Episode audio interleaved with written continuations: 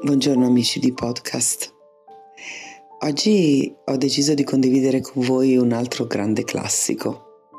Si tratta dell'Oda al vento dell'Ovest di Percy Bysshe Shelley e l'ho scelta non solo perché è da sempre uno dei poemi che amo di più, soprattutto per la frase finale che spero farà a voi lo stesso effetto di speranza, di spinta, di propensione al futuro che fa a me, ma perché nelle mie ricerche non l'ho mai sentita letta da una voce femminile ritengo invece che il vento dell'Ovest abbia anche una mm, componente femminile molto forte che io sento molto vicina e che quindi ho deciso di condividere con voi.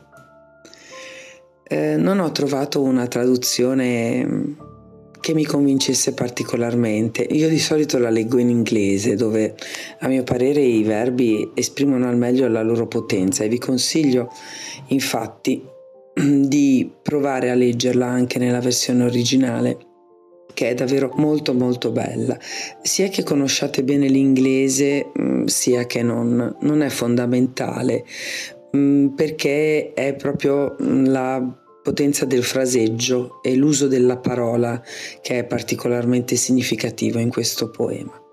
E ho sempre avuto una predilezione per Percy Shelley, innanzitutto perché eh, era conosciuto in vita come Mad Shelley e probabilmente lo era davvero. È uno spirito anarchico, uno spirito ribelle, secondo me una delle tre voci del secondo romanticismo inglese che meglio eh, trasferisce l'evoluzione attiva, l'evoluzione furente del romanticismo inglese, eh, che ha in Shelley, a mio parere, il suo apice.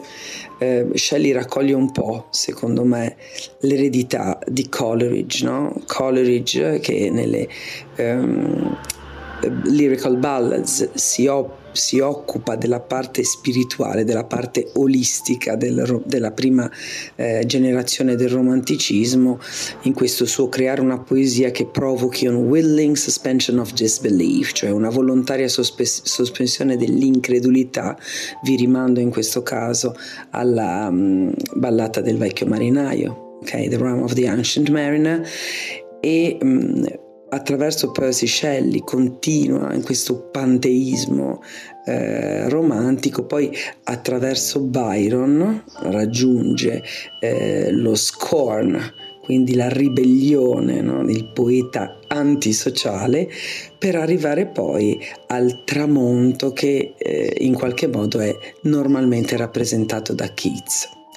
Io oggi vi offro eh, l'apice eh, del, di questa voce Uh, forente, vigoro, vigorosa e anche per certi versi disperata. Teniamo conto che eh, sia Percy Shelley che George uh, Gordon Byron che Keats muoiono di morti tragiche tutti in giovane età.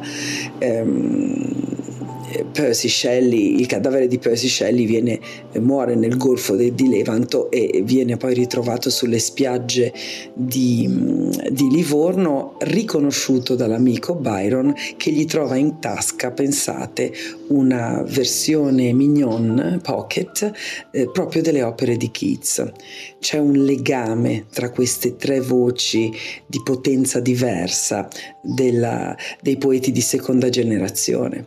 Insomma, Insomma, vi lascio all'Ode del vento dell'Ovest, spero che vi piaccia, come vi stavo dicendo. Sentirete una traduzione un po' ibrida perché io ho recuperato una traduzione tradotta, ma mi sono permessa e mi permetto di condividerla con voi di trasformare alcune parti dove secondo me la potenza del verso originale si spegneva un po' nell'italiano. Spero di esserci riuscita, se vorrete fatemelo sapere nei commenti. Buon podcast.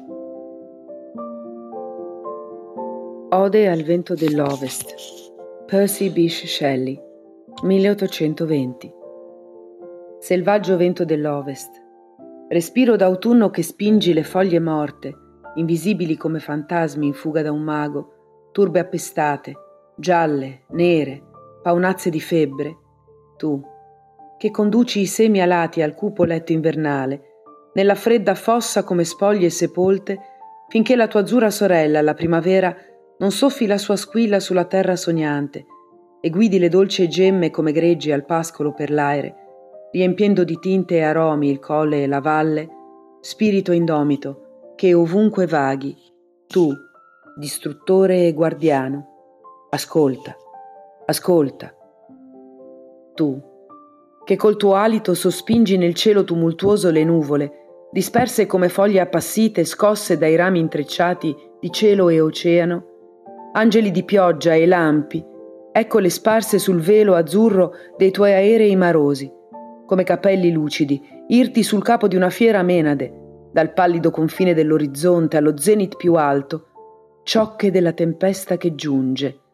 Tu, canto funebre dell'anno che muore, che questa notte incombente coprirà come la cupola di un sepolcro immenso, sorretta dalla volta dei tuoi vapori convessi, dalla cui densa atmosfera esploderà una pioggia nera e fuoco e grandine.